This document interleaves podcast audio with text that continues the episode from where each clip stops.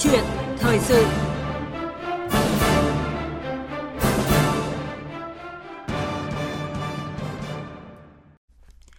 Thưa quý vị và các bạn, trong gần hai năm qua, giáo dục chịu ảnh hưởng nặng nề bởi đại dịch covid mười chín. Bên cạnh đó, một số tỉnh thành tổ chức dạy học trực tiếp cho học sinh, còn rất nhiều địa phương thì phải dạy học trực tuyến qua truyền hình. Thậm chí do xuất hiện nhiều ép không trong cộng đồng, học sinh trên địa bàn nhiều địa phương trở lại học trực tuyến dù mới được đến trường học tập hơn được một tuần. Báo cáo giải trình trước Quốc hội vừa qua thì Thủ tướng Chính phủ Phạm Minh Chính cũng khẳng định đại dịch covid mười chín đã ảnh hưởng nghiêm trọng đến lĩnh vực giáo dục.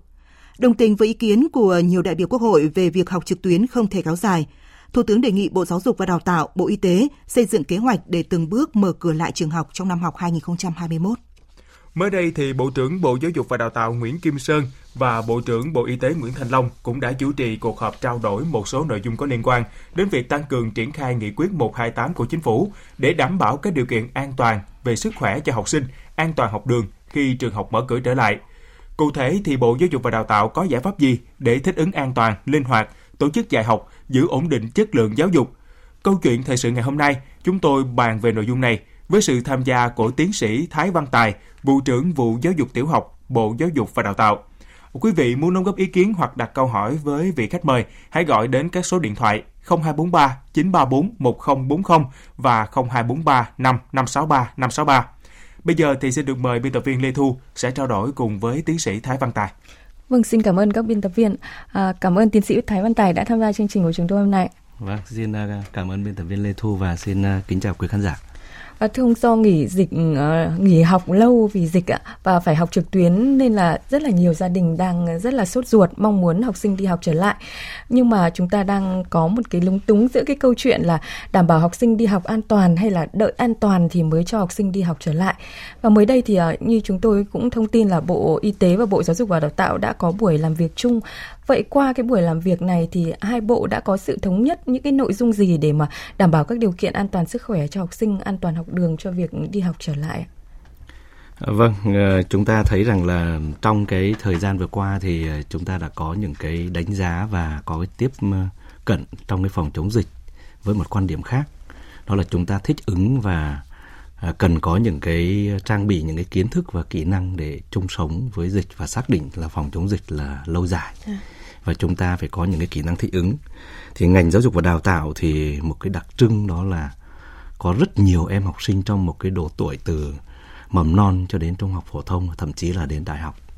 Như vậy thì cái việc mà hai ngành là ngành y tế và ngành giáo dục phối hợp chặt chẽ với nhau để đưa ra những cái nguyên tắc cũng như là những cái nội dung cần chuẩn bị sẵn sàng về mặt tâm lý và chủ động để mà triển khai các cái nội dung phù hợp với ngành giáo dục nhưng mà đảm bảo an toàn thì đã được thể hiện trong cái buổi làm việc. Và tại cái buổi làm việc này thì cơ bản là chúng hai ngành phải làm rõ cái cách tiếp cận theo cái nghị quyết một hai tám của Chính phủ và xác định rõ ràng đối với các cái chính quyền địa phương đúng theo cái phân cấp trách nhiệm trong cái nghị quyết một hai tám. Yeah. Và qua đây thì chúng tôi cũng thấy được là cái vai trò trách nhiệm của y tế cơ sở cũng như là cái vai trò phối hợp và chủ động của nhà trường trong cái việc mà xây dựng, đánh giá và các cái kịch bản chi tiết trong cái việc dạy học thì chúng ta đã làm rồi. Nhưng mà trong cái việc phòng chống dịch là cần phải chuẩn bị sẵn sàng để trước khi đón học sinh trở lại. Vâng, à, việc mà Bộ Y tế và Bộ Giáo dục và Đào tạo cùng ngồi với nhau để mà có những cái giải pháp tốt nhất khi mà học sinh uh, trở lại trường thì có những cái giải pháp an toàn như ông cũng có nêu là nhiều những cái lưu ý to, nhiều hơn đối với cơ, công tác phòng chống dịch và chúng ta phải thích ứng rồi là linh hoạt theo nghị quyết một hai tám và hy vọng là khi mà học sinh quay trở lại uh, đi học trực tiếp um, thời gian tới thì phụ huynh cũng thực sự an tâm khi mà con em chúng ta ở trong môi trường an toàn về phòng chống dịch. Và trước khi mà trao đổi tiếp thì xin mời ông Thái Văn Tài và quý vị nghe phản ánh của phóng viên Thái Bình tại miền Trung. Đầu tháng mười một, toàn bộ các cấp học từ mầm non, tiểu học đến trung học phổ thông ở tỉnh Khánh Hòa đã đến trường. Tuy nhiên, một số trường đã xuất hiện các trường hợp ép không, ép một.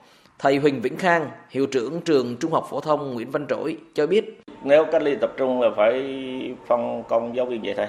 Không đảm bảo cách ly tại nhà chuyển sang học trực tuyến thì những giáo viên đó có, vẫn có thể đảm bảo dạy học ổn định được. Tốt nhất là nên tạo điều kiện để giáo viên cách ly tại nhà.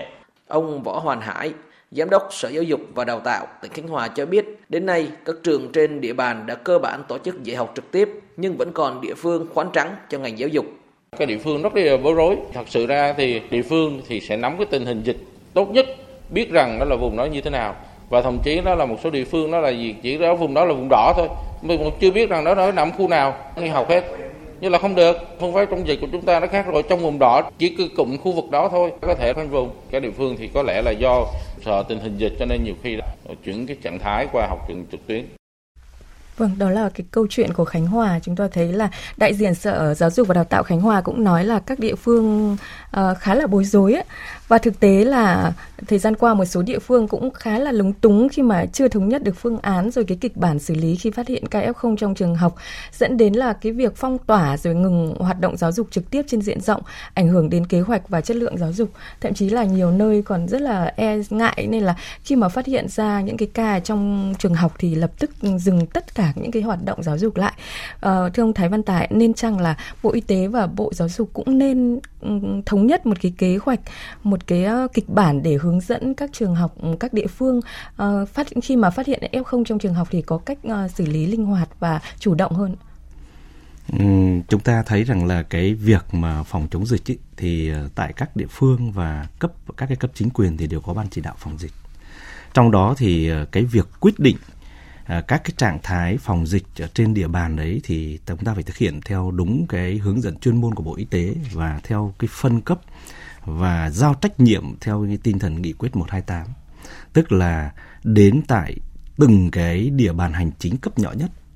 Như vậy thì cái việc mà phòng dịch bệnh xảy ra chính trên địa bàn đó là trường học hay là ở ngoài trường học thì cái trách nhiệm ở đây là chính quyền địa phương. Và chúng ta phải thực hiện đúng khoanh vùng dập dịch ở quy mô nhỏ nhất và đảm bảo an toàn. Vì vậy thì cái việc mà chúng tôi tiếp cận ở đây là à, ngoài cái việc mà các thầy cô chúng ta xây dựng một cái kịch bản để ứng phó với các hình thức học tập là trực tiếp, trực tuyến, và cái việc mà đảm bảo cái nội dung cốt lõi và kiên trì về mặt chất lượng thì các nhà trường đã xây dựng cái kịch bản này rồi. Yeah. Nhưng với tinh thần phân cấp phân quyền một cách triệt để đến tận các cái địa bàn hành chính thì hiện nay các nhà trường phải xây dựng thêm một cái kịch bản, đó là kịch bản ứng phó với dịch khi mà các cái tình huống xảy ra. Như vậy thì các nhà trường hiện nay cần phải phối hợp và báo cáo cụ thể với cái ban chỉ đạo phòng dịch tại chính địa bàn của mình. Hiện nay thì chúng ta hình dung như thế này, nếu như mà trường tiểu học, trường mầm non thì nằm trên địa bàn cơ bản là hành chính cấp xã, tức là mỗi xã như vậy là có các em học sinh trong chính cái xã đấy. Yeah. Thậm chí là có một số xã lớn thì có hai trường thì nó đến liên quan đến cả từng thôn. Vì vậy thì cái việc mà xây dựng một cái kịch bản phòng dịch thì nó lại nằm chính trên cái chính cái cái địa bàn xã đấy thôi. Vậy thì cái xã này là vùng đỏ thì có thể là đang thực hiện học trực tuyến, nhưng xã bên cạnh là vùng xanh ấy, thì lại là học trực tiếp bình thường. Yeah. Và khi xảy ra một cái tình huống tại ép một hay ép không trong trường học thì chúng ta cũng phải thực hiện là khi học sinh đến trường thì phải thực hiện tốt cái nguyên tắc năm K rồi. Nhưng mà cũng phải đảm bảo cái việc hạn chế tiếp xúc để khi một ép không xảy ra thì cái việc tiếp xúc và khoanh vùng là nhỏ nhất. Và chúng ta phải bình tĩnh và cái việc dập dịch và à, khử trùng, xử lý, xử trí các cái tình huống này thì chúng ta phải báo cáo với cơ quan y tế. Để rồi là cái việc à, khoanh vùng dập dịch này diễn ra một cách chủ động vì chúng ta đã có chuẩn bị trước. Cái thứ hai là với một cái quy mô, với một cái số người được hạn chế cách ly tối đa. Đấy thì cái ý kiến mà các thầy cô giáo uh, vừa rồi phản ánh cũng như là một đồng chí giám đốc ở cơ sở phản ánh thì tôi cho rằng là chúng ta phải làm triệt để hơn nữa và quán triệt cái tinh thần theo nghị quyết một hai tám tốt hơn để chúng ta có những cái phương án và giúp nhà trường chủ động, tự tin để mà đón học sinh trở lại một cách an toàn và chủ động hơn. Dạ vâng. Thưa ông, qua số điện thoại của chương trình là không hai bốn ba chín ba bốn một không bốn không thì chúng tôi đã nhận được cuộc gọi trực tiếp của thính giả. Alo, xin chào thính giả. Rồi, xin chào biên tập viên Lê Thu, xin chào tiến sĩ Thái Văn Tài. Vâng, xin mời thính giả giới thiệu họ tên và trao đổi với tiến sĩ Thái Văn Tài. Vâng, tôi Trung Hiếu ở Đắk Lắk đây mà. Dạ. Thì tôi có đặt ra một cái câu hỏi là này này. Cái um, nghị quyết một hai tám của Thủ tướng Chính phủ là cách đây một tháng là thì là trạng thái bình thường mới đó. Thì uh, các, tôi thấy là cái, cái, cái học trực tuyến thì nó hơi bất cập, thế là phụ huynh thì người ta đi làm cả tháng rồi, phụ huynh thì đi làm, học sinh thì phải học tuyến. Thì thấy là cái phụ huynh cũng khó mà mà giáo dục con cái này. Thì bây giờ cái tiêm vaccine cho trẻ em thì tôi cũng có nghe nói, nhưng mà như là vaccine bây giờ cũng chưa đủ. Thì tôi hỏi là liệu bây giờ mình có thể thích ứng là mình có thể là cho các học sinh, cho các em nó đeo khẩu trang, nó đi uh, học được không? Ví dụ như tôi tôi là người khiếm thị, tôi đi làm và thậm chí tôi hát ở ngoài chợ, tôi cũng phải đeo khẩu trang cả mấy tiếng đồng hồ á. Thì tôi nghĩ là liệu mình có thể cho các em học sinh nó đeo khẩu trang, nó đi học được không ạ? À? Tôi xin hết câu hỏi. Vâng, xin cảm ơn tính giả Trung Hiếu ở Đắk Lắk. Xin mời ông Thái Văn Tài. Vâng, xin chào anh Trung Hiếu và cảm ơn anh là đưa ra một cái câu hỏi mà cũng rất được nhiều người quan tâm. Trước hết thì chúng ta thấy rằng là mọi cái hoạt động để mà diễn ra trong cái trạng thái, trong cái cái bối cảnh tình hình mới để mà chống dịch ấy, thì chúng ta phải đặt mục tiêu là an toàn là trên hết. Sau khi mà đánh giá được hết các cái nội dung để mà đảm bảo được cái an toàn trong cái phạm vi cho phép ấy, thì chúng ta mới tổ chức các cái hoạt động. Vì vậy trên là cái nghị quyết một hai tám và một loạt các văn bản hướng dẫn về chuyên môn của Sở Y tế, của các của ngành y tế, thì hiện nay là các cái người dân và các cái tổ chức cá nhân, trong đó có trường học, thì có đủ thông tin để chúng ta xây dựng những cái kịch bản, những cái phương án để mà chuyển trạng thái một cách phù hợp. Ở đây thì cái ý một tôi muốn nói là chúng ta phải uh, quán triệt tinh thần phân cấp và với cái tinh thần quyết liệt của Nghị quyết một hai tám đối với cái cấp chính quyền, uh, cấp xã, cấp phường, để chúng ta có một cái phương án chủ động. Uh, từ cái cấp xã, cấp phường đấy thì chúng ta có cái phương án phòng dịch ở quy mô nhỏ nhất để ít tác động nhất đến với cái việc mà phải cách ly xã hội trên quy mô lớn. Uh, việc mà học sinh đi học trở lại để đảm bảo an toàn thì nguyên tắc năm K là chúng ta phải phải thực hiện, và cái việc này thì không chỉ ở trong trường học mà ngoài xã hội thì chúng ta phải thực hiện. Tuy nhiên ấy, nếu chúng ta phòng chúng ta lên một cái phương án tốt và có những cái phương án hạn chế cách ly và giãn cách theo lớp, theo ca ấy, thì khi mà các em đi học lại đảm bảo được cái hình thức hạn chế nhất đối với các lớp, thì chúng ta cũng phải xem xét là chọn cái loại khẩu trang nào. Bố mẹ ở các cái độ tuổi học sinh càng nhỏ thì chúng ta lưu ý là chọn những cái loại khẩu trang nào cho nó phù hợp. Và cái thời điểm nào là đeo khẩu trang thì các thầy cô giáo cũng phải lưu ý, nếu mà khoảng cách khoảng cách an toàn thì cũng có những lúc các em có thể là để đảm bảo cái sức khỏe cũng như là cái tinh thần học tập tốt ấy, thì chúng ta cũng nên trang bị cho các em cái kiến thức này. À, còn nếu như mà chúng ta vì một cái việc mà chuẩn bị không tốt mà bắt các em đeo khẩu trang một cách uh, máy móc và chọn cái khẩu trang không tốt thì lại rất ảnh hưởng đến sức khỏe của các em, và chắc chắn rằng là uh, sẽ ảnh hưởng đến cái chất lượng học tập. À, vì vậy trên là anh Trung Hiếu thì đang rất là quan tâm là uh, cho học sinh đeo khẩu trang thì có phải là giải pháp an toàn tuyệt đối cho học sinh đi học không? À, thì đây là một trong các cái giải pháp thôi. Còn cái việc mà đeo khẩu trang trong lớp học, trong nhà trường thì chúng ta cũng phải thực hiện một cách cho nó phù hợp, từ chọn khẩu trang, thời điểm đeo và cái việc mà kỹ năng cũng như là cái phương án thực hiện đeo khẩu trang trong lớp học ấy, thì các cơ quan chuyên môn y tế cũng đã có những khuyến cáo, mong các nhà trường của chúng ta phải lưu ý, đặc biệt là các em học sinh lứa tuổi nhỏ.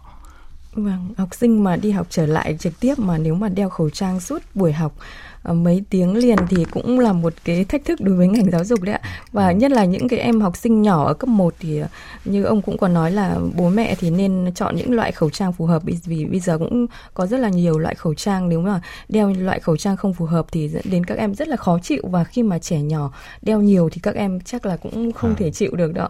Và cũng phải uh, hướng dẫn các em về cái, những cái kỹ năng an toàn và cái nguyên tắc năm K thì chúng ta vẫn phải đảm bảo. À, thưa ông, với cái tình hình diễn biến dịch phức tạp như hiện nay, khi mà nhất là khi mà một số vùng xanh cho học sinh đi học trở lại thì lại phát hiện những cái ca trong trường học ấy, thì là uh, rất là nhiều phụ huynh rồi mọi người là quan tâm là uh, liệu cái chương trình năm học hai nghìn không trăm hai mươi mốt hai nghìn không trăm hai mươi hai này, đặc biệt là với uh, cấp tiểu học khi mà các em học trực tuyến cũng khá là khó khăn ấy, thì liệu có bị ảnh hưởng nhiều không?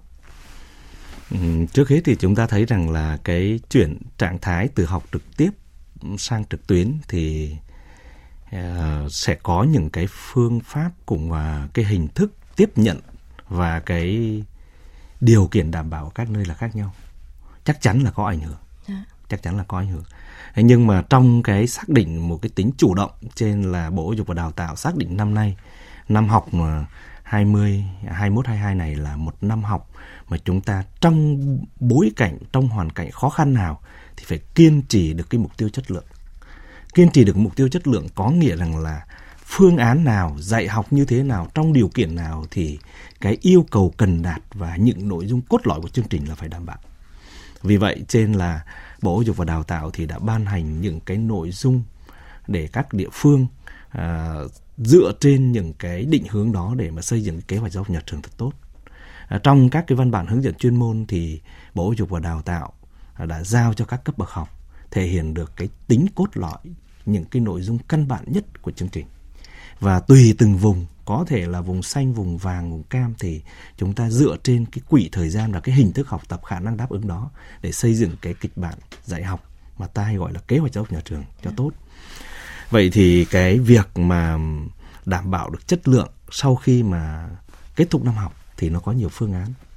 Thứ nhất, nếu như tình hình dịch bệnh mà kiểm soát được thì chúng ta vẫn kiên trì mục tiêu chất lượng và đảm bảo khung thời gian. Thì lúc này học trực tiếp trở lại thì các nhà trường mới có một nhiệm vụ, đó là đánh giá lại cái thực quả, hiệu quả học tập trong thời gian vừa rồi. Cũng có thể là một giải pháp dạy học trực tuyến, nhưng vì điều kiện hoàn cảnh gia đình của từng em nó khác nhau, cho nên là cái chất lượng chắc là cũng phải có những cái ảnh hưởng nhất định đối với từng em trong gia đình cụ thể.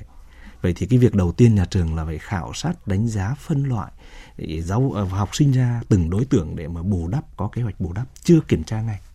Đấy, và cái thứ hai ấy, là nếu như mà cái tình hình dịch bệnh mà lại vẫn cứ tiếp tục kéo dài mà đến kết thúc năm học mà vẫn chưa chưa chưa hoàn thành được cái chương trình năm học đúng như là kiên trì mục tiêu chất lượng, thì đối với học sinh cấp tiểu học ấy, thì các đơn vị, các nhà trường vẫn đảm bảo kiên trì mục tiêu và có thể báo cáo với Ủy ban Nhân dân cấp tỉnh và báo cáo với Bộ Giáo dục và Đào tạo để nới giãn cái khung năm học ra. Và chúng ta có thể là kết thúc năm học vào một cái thời điểm tháng bảy, tháng tám đối với tiểu học, thì lúc này chúng ta mới đảm bảo được. Ấy thì có nhiều cái cách, từ tiếp cận là uh, học trực tiếp chuyển sang trực tuyến hoặc là nới khung thời gian năm học ra một cách linh hoạt để chúng ta mới thực hiện được cái kiên trì mục tiêu chất lượng. Thì tất cả các cái tinh thần này thì đã đưa vào trong các văn bản hướng dẫn của Bộ.